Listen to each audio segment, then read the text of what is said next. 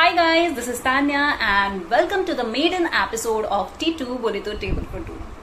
और आज जो मेरे टेबल के ऑपोजिट बैठे हैं उनके बारे में क्या ही कहना। इन्होंने बड़ी ही छोटी सी उम्र में अपने संगीत के कला से हर किसी का मन मोह लिया है।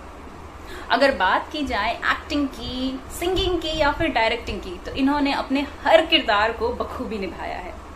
और very warm welcome to Manas Arora. Hi Manas, कैसे हैं आप? हाय, मैं बहुत अच्छा हूँ, आप कैसे हो? मैं भी बिल्कुल ठीक हूँ। ओके, तो एक्चुअली मैंने ऑलरेडी आपको इंट्रोड्यूस कर दिया है अपने शो पे, लेकिन सबको आप सबसे पहले जो फेमस हुए हैं एज अ सिंगर हुए हैं, तो आपसे पहली बार लाइव इंटरेक्शन हो रहा है, तो एक गाना तो बनता है। Sure sure sure, thank you.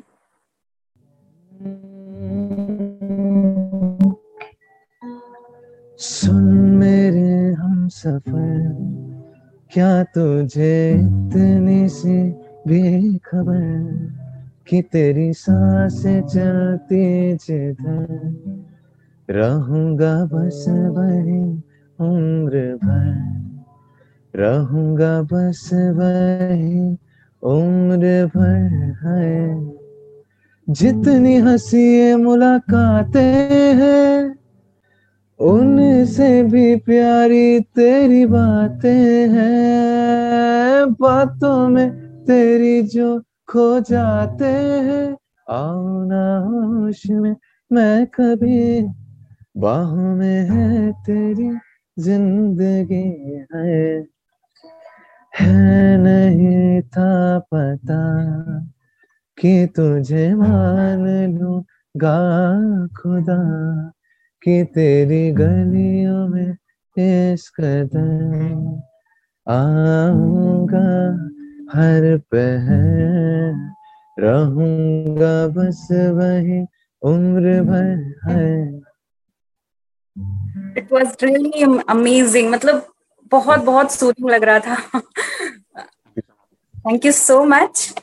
Okay, तो वैसे तो चाय पे तो कई लोग बुलाते हैं, लेकिन मुझे जहां तक पता है आपको हरिहरन जी ने चाय पे बुलाया था, वो भी आपके गाने से इम्प्रेस होके। जी। कैसा मतलब एक्सपीरियंस था आपका, क्या फील हो रहा था? मतलब मैं तो सोच के मुझे गूज़बम्स आ रहे हैं, तो आपका कैसा एक्सपीरियंस था? मतलब बहुत अच्छा एक्सपीरियंस था, और एक थोड़ा सा नर्वस भी था कि इतने बड़े लेजेंड के सामने मैं जा रहा हूँ, उनके घर पर फर्स्ट टाइम, और उनके सामने कुछ रिप्रेजेंट करूंगा तो कैसा गाऊंगा, कैसा लगेगा उनको। थोड़ा नर्वस भी था और बहुत एक्साइटेड भी था कि उनके सामने गाने को मिला है। मतलब ये था कि इतने बड़े बड़े लोग जो हैं वो तरसते हैं कि हरिहरन जी के सामने गाने को मिल जाए उनके साथ में बैठ के, और मैं तो पूरा सॉन्ग के सामने गा दिया मैंने, तो बहुत ही अच्छा एक्सपीरियंस। ओके, तो आपको उन्होंने पहले कहाँ पे सुना था, कोई शो पे या मतलब कहाँ पे सुना था? हुआ था कि जो मेरे गुरुजी थे उस्ताद गुलाम मुस्तफा खान साहब, अब तो वो नहीं है, तो उनके जो बेटे हैं कादिर मुस्तफा खान साहब, उनसे मैं सीखता था। तो वो एकदम उनका जैसे हम सिंगर्स हैं, सोनू निगम सर हो गया हरिहरन जी, उनका जैसे फैमिली ऐसा रिलेशन है। तो मैंने एक दिन सर से बोला कि मेरे को हरिहरन जी से मिलना है मेरे को, तो बोलते हैं ठीक है चलते हैं। मैं सोचा कि कहाँ हरिहरन जी कहाँ टाइम दे पाएंगे, इतने बड़े सिंगर है वो। तो सर का रात में कॉल आता है कि कल 4 बजे उनके घर पे। मैं एकदम शॉक होके एकदम एक्साइटेड में, अरे वाह यार, तो उनके घर जाना है। तो मैं फिर जल्दी रेडी होके पहुंचा उनके घर पे, उनसे मिला, बहुत अच्छी तरह उन्होंने मिले मेरे से, पूछने लगे क्या करते हो और बहुत अच्छा फ्यूचर है तुम्हारा बॉम्बे में और ये सब। फिर मैंने कहते कुछ सुनाओ, फिर बोलते हैं, तो मैंने उनका सॉन्ग बाहों के दरमियान सुनाया। राइट, बाहों के दरमियान। Okay. तो क्या था तभी आपका, कितने उम्र के थे आप तब? मैं तब था अराउंड 19 का था मैं तब, मैं गया था। छोटी सी उम्र में काफी। जी। Okay. तो आपका पहला सॉन्ग जो YouTube पे आपने रिलीज किया था वो था तेरे बिना जीना नहीं, सॉन्ग है मेरा वो। हाँ, तो वो उसका ह्यूज रिस्पांस मिले थे। उसके बाद कोई एल्बम वगैरह लाने का कोई प्लानिंग आपका अभी? अभी मेरे और भी बहुत सारे ओरिजिनल सॉन्ग्स इस पे मैं वर्क कर रहा हूँ, बहुत जल्दी रिलीज हो जाएंगे वो, तो कमिंग मंथ्स में ही सुनने को मिल जाए वो। Okay okay. वैसे गाने में आपने आपको काफी सारा अप्रिशिएशन मिला, लेकिन फिर भी आपने खुद को सिर्फ सॉन्ग में सीमित नहीं रखा, मतलब अलग अलग प्लेटफॉर्म पे आपने अपना स्किल दिखाया, जैसे कि एक्टिंग में, एंड अभी आप क्रिएटिव असिस्टेंट डायरेक्टर हो भाभी जी घर पे, तो मतलब इसकी कोई खास वजह है या फिर? म्यूजिक के साथ मुझे एक्टिंग का भी बहुत शौक है, मतलब मैंने स्कूल टाइम में भी प्लेस वगैरह किए हैं और ये, एंड मैं बिल्कुल शौक था कि भाभी जी का, मेरे को कोई ऐसा वो नहीं था कि मैं उसका असिस्टेंट क्रिएटिव डायरेक्टर बन जाऊंगा शो का, या हप्पू के उल्टन पलटन में मैं आऊंगा as a actor. Side roles मैंने हप्पू के उल्टन पलटन में काफी किए हैं अभी, मतलब नॉट मेन किया लेकिन काफी साइड रोल्स किए हैं, जैसे अपने योगेश जी हो गए, हप्पू सिंह, उनके साथ किया। तो मेरे को कोई भी आइडिया नहीं था कि मैं सडनली म्यूजिक से एक्टिंग में चला जाऊंगा या ऐसा कुछ, सडन हो गया वो। तो ये कब कब आया था, ये पहला अप्रोच आपको जैसे आया था वो कब आया था, मतलब और कैसे आया था? पहला अप्रोच मेरे को सितंबर में ही आया, मैंने सितंबर से ही ज्वाइन किया। तो मेरे काफी जो मिलने वाले लोग हैं वो एक्टर्स हैं और हैं, तो सडनली वो बोले कि यार एक बार एक्सपीरियंस करके तो देख। मैंने कहा यार म्यूजिक में हूँ, करके तो देख एक बार। तो मैंने कहा ठीक है चलो। तो मेरे एक फ्रेंड है, उनका कॉल आता है कि कल सेट पे आ जाना, ऐसे ऐसे करके। मैंने कहा ठीक है। तो फिर वहां से मेरे को काफी सारे लोग मिले उधर से, जैसे अपने आसिफ सर हैं जो आपने देखा होगा, विभूति नारायण मिश्रा, किया। फिर वहां से मेरे को, फिर मैंने असिस्ट करना स्टार्ट कर दिया एज अ क्रिएटिव डायरेक्टर, मैं शो का बन गया। एंड साइड बाय साइड मुझे रोल्स भी मिलते गए एक्टिंग में। मैंने कभी एक्टिंग करी नहीं, लेकिन जब कैमरा सामने रहता है ना तो कहता है ना, मन हो जाता है कि यार हम भी करके देखते हैं, शायद कर लेंगे। एक छोटा सा कोई एक एक्टिंग, किसी का भी काइंड ऑफ मिमिक्री, वैसा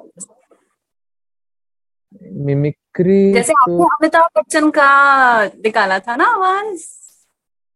मैं आपको उनकी करके सुना सकता हूँ थोड़ी सी। अपने प्रेम चौधरी है ना, उसमें बन के आते हैं जो उनके दोस्त हैं, विभूति है, मैं प्रेम।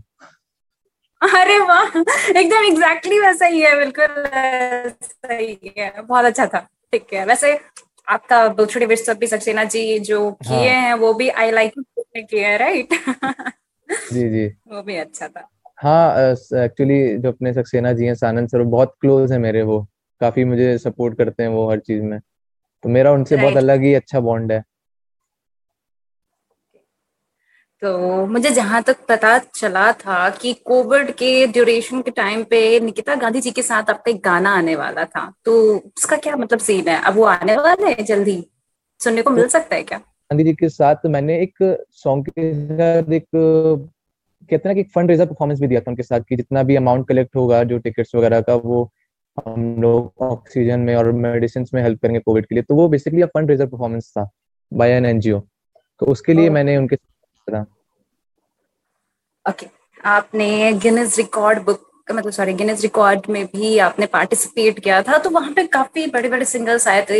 ऐसे तो आपने हरिहरन जी के सामने परफॉर्म किया ही है, लेकिन वहां पे कुछ अलग फील या नर्वस फील, तो कैसा फील हुआ था तब? मतलब मुझे बहुत अच्छा लगा था कि जब मुझे चांस मिला कि you are in the Guinness book record holder, you are a Guinness record holder. बहुत अच्छा लगा था जब मेरे को पता लगा कि मैं भी उसमें हूँ, इस लिस्ट में आ गया हूँ, मेरा नाम भी आ गया है, और वो भी प्रीतम चक्रवर्ती सर के साथ परफॉर्म करने को मिलेगा साथ में। बहुत ही एक्साइटमेंट लेवल, और वही जो हर एक सिंगर के में होता है कि इतने बड़े बड़े लोग के सामने परफॉर्म करने को मिलेगा, और इतने बड़े म्यूजिक डायरेक्टर हैं प्रीतम सर, तो बहुत अच्छा एक्सपीरियंस है मेरा, मजा आया था। ओके, तो मतलब ये सिंगिंग के फील्ड में तो खैर आप बचपन से ही गाना सीख रहे हैं, तो मतलब ऐसा कभी मतलब अचानक मतलब बड़े सिंगर के साथ गाना गाना, कोई मतलब कोई तो एक जगह होगा ना जहां से आपने स्टार्ट किया होगा? हाँ, मतलब पहले ये था, मैंने कहीं से पहले शुरू में म्यूजिक सीखा नहीं था कहीं से, तो मैं स्कूल में अपने परफॉर्म करता था ऐसे ही, स्कूल में जैसे असेंबली होती थी ना, उसमें कोई सॉन्ग होता था उसमें पहले को गाता था। फिर बहुत शाई टाइप का था मैं अपने स्कूल में, गाता ही नहीं था कुछ भी। तो सडनली एक मैम थी मेरे स्कूल में, उन्होंने सुना मेरे को, बोलती है मेन में क्यों नहीं गाते, पीछे पीछे रह के क्यों गाते हो? तो बहुत छोटा था मैं, आई थिंक सो 10 से 11 साल का था बस। तो फिर वहां से धीरे धीरे स्कूल असेंबली में परफॉर्म करना स्टार्ट किया, कॉम्पिटिशन्स में, फिर बैंड्स में किया, बैंड वॉर होते थे हमारे स्कूल में, उसमें और फिर लोकल कॉम्पिटिशन होते हैं, जैसे मैं कानपुर से हूँ तो यहाँ पे काफी लोकल कॉम्पिटिशन होते थे। फिर मैं नेशनल एक कॉम्पिटिशन होता है संगम कला ग्रुप में, उसमें भी मैं विनर रह चुका हूँ वहाँ का। तो धीरे धीरे करके फिर स्टार्ट किया मैंने अपना, फिर लोग मिलते गए और स्टार्ट होता गया फिर धीरे धीरे। फिर बॉम्बे का भी कोई था नहीं कि बॉम्बे जाऊंगा, बॉम्बे भी चला गया और काफी अब तक नाम भी कमा लिया और आगे भी कमाएंगे ऑब्वियसली। अच्छा है। और मतलब कि कभी तो मतलब जैसे होता है ना कि इसमें बहुत सारा मतलब कि ये सारा चीज requires a lot of patience, तो मतलब से जब आप सीखना शुरू किए तो व्हाट केप्ट यू मोटिवेटेड? मतलब होता है ना कि एक रात प्रैक्टिस करते करते अब नहीं करना यार, एक टाइम पे आता है कि नहीं करना, छोड़ो जाने दे, नहीं हो पाएगा, तो व्हाट केप्ट यू मोटिवेटेड? से चीज से प्यार करते उसको कभी छोड़ना नहीं चाहिए, उसके लिए हमेशा। बिल्कुल बिल्कुल सही है। और my mom and dad are the best motivators for me, उनके अलावा कोई ऐसा हो नहीं सकता लाइफ में। हमेशा मॉम डैड ने बहुत सपोर्ट किया और अभी तक करते आ रहे हैं, कभी ये नहीं बोला कि नहीं ये नहीं करना वो नहीं करना, जो करना है वो करो। हमेशा मतलब तुम्हारे ऊपर है, जो करना करो, वी आर विद यू। और जहां तक करियर की बात रही तो मैं यही बोलूंगा कि जिसमें जिसका इंटरेस्ट उसको वही करना चाहिए। बिल्कुल बिल्कुल। तो कोई ऐसे जो आपके इंस्पिरेशन रहे हो जिसको देख करके आप हमेशा से मुझे ऐसा ही बनना है, ऐसा?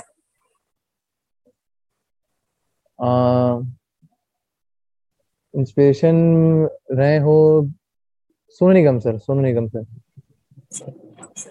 आप तो मतलब कॉपी भी करते ना, कोई गाना गा रहा है तो उसका कॉपी करके फिर उसको गाना, एक आर्टिकल में आपने पढ़ा था। उसकी मिमिक्री कर लेता हूँ थोड़ी बहुत, ज्यादा नहीं, उतनी अच्छी नहीं कर पाता लेकिन मैं ट्राई करता हूँ। किसकी?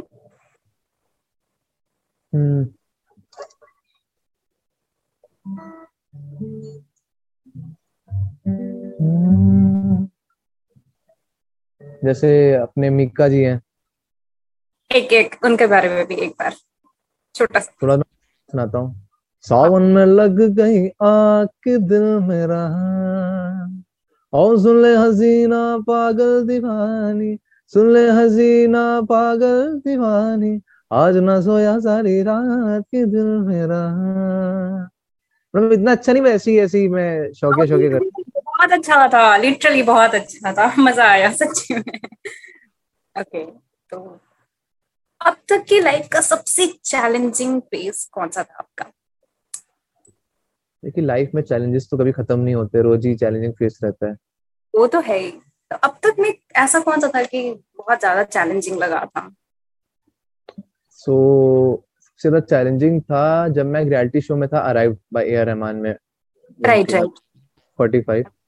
तो वहां पे क्या होता था कि सुबह से शूट स्टार्ट हो जाता था और रात तक चलता था। तो मतलब मुझे याद है जब मुझे एआर सर के सामने परफॉर्म करना था तो उस समय रात के 3 बजे का शूट था वो, पूरा दिन एग्जॉस्ट होके और इतना ज्यादा टायर्ड हो गया था, मैंने कहा अब नहीं गा पाऊंगा, बहुत मुश्किल है। लेकिन किसी तरह मैंने मैनेज करके सॉन्ग गाया वहां पे। तो सबसे ज्यादा मेरे को चैलेंजिंग वही लगा था कि पूरा दिन सुबह से 8 बजे से लेकर रात के 3 बजे शूट स्टार्ट हो रहा है मेरा, तो it's a full day time.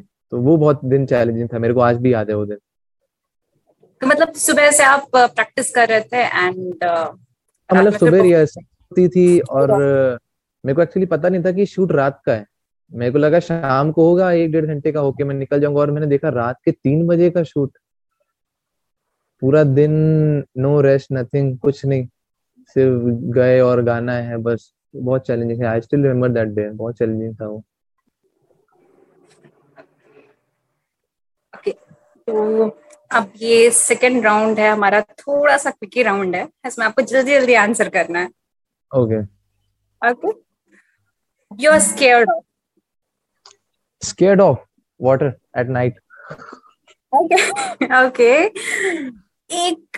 एक शख्स जिन्हें आप कभी खोना नहीं चाहते।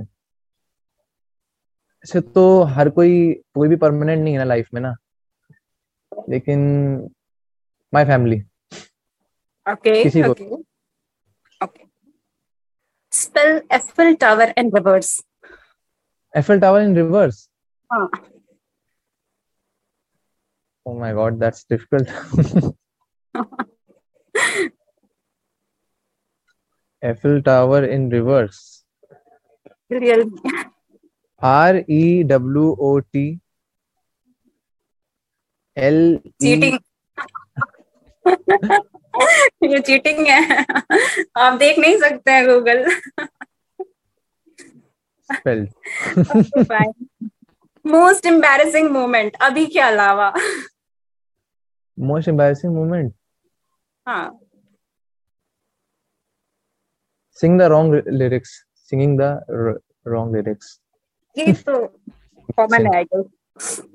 Okay, most used app in your phone. Instagram. Okay, वो कौन सा चीज जिसपे आप बैड हो? Anything you are bad at. Cooking try किया था एक बार, लेकिन नहीं. रोटी गोल बनाने की कोशिश भी करी थी, लेकिन वो कभी स्क्वायर कभी ट्रायंगल ऐसी बनती थी. एक्चुअली इसका भी क्या हुआ था, मेरे को एक्चुअली मैं लंदन जा रहा था. मेरा प्लान था कि मैं अपनी हायर स्टडीज लंदन से करूंगा म्यूजिक में. तो घर में मम्मी बोलती है कि अब लंदन जा रहे हो तो खाना तो वहाँ बनेगा नहीं, मेड नहीं होती, खुद ही बनाना पड़ेगा. मैंने कहा ठीक है, तो रोटी बनाना सीखो. ठीक है, फर्स्ट टाइम बनाई तो ऐसे करके ट्रायंगल में रोटी बन के निकली. बाकी रोटी के अलावा कभी कुछ और, जैसे मैगी, ये तो कॉमन है. हाँ, मैगी तो कोई बना लेता हूँ मैं, कोई तो हर कोई बना लेता है, उसमें क्या है, कोई लॉजिक नहीं है उसमें कुछ. अच्छा, ओके, फाइन. तो यहाँ ही था हमारा शो, और थैंक यू सो मच कि आपने अपना इतना कीमती वक्त दे करके अपने बारे में इतना कुछ बताया और आप यहाँ पे आए. Thank you so much Sania for having me in your show. बहुत अच्छा लगा मुझे, बहुत अच्छा लगा. मुझे भी बहुत अच्छा लगा. एंड मैं आगे भी आपके सॉन्ग सुनूंगी. अभी अगर कोविड नहीं होता तो शायद मैं आपसे सामने मिल रही होती. कोविड का सिचुएशन नहीं होता तो कभी सामने चांस मिला. For sure, for sure. Thank you so much. Thank you so much for having me in your show.